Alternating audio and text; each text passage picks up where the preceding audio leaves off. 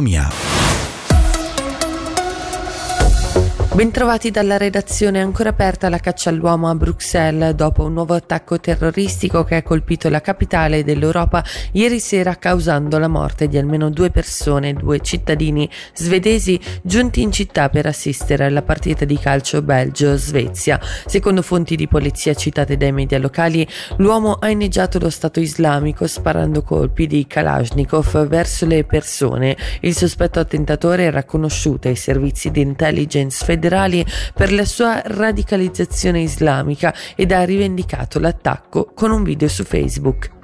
Passiamo al conflitto in Medio Oriente. L'Europa aprirà un corridoio aereo umanitario verso la striscia di Gaza attraverso l'Egitto. Lo ha annunciato ieri la Presidente della Commissione europea Ursula von der Leyen, spiegando che i palestinesi di Gaza non possono pagare il prezzo delle barbarie di Hamas. I primi due voli partiranno questa settimana per portare forniture umanitarie a Gaza. Poche ore prima di questo annuncio l'OMS aveva avvertito che senza aiuti si sarebbe verificata una vera e propria catastrofe entro 24 ore a Gaza che ricordiamo è sotto assedio dal 7 ottobre senza accesso agli aiuti.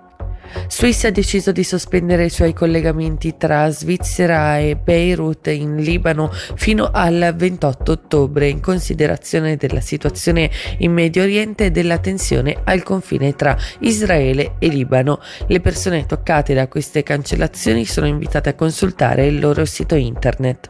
E ora veniamo in Ticino per le previsioni del tempo. Oggi al mattino al sud qualche banco nuvoloso basso, per il resto in prevalenza soleggiato con temperature massime a 17 gradi.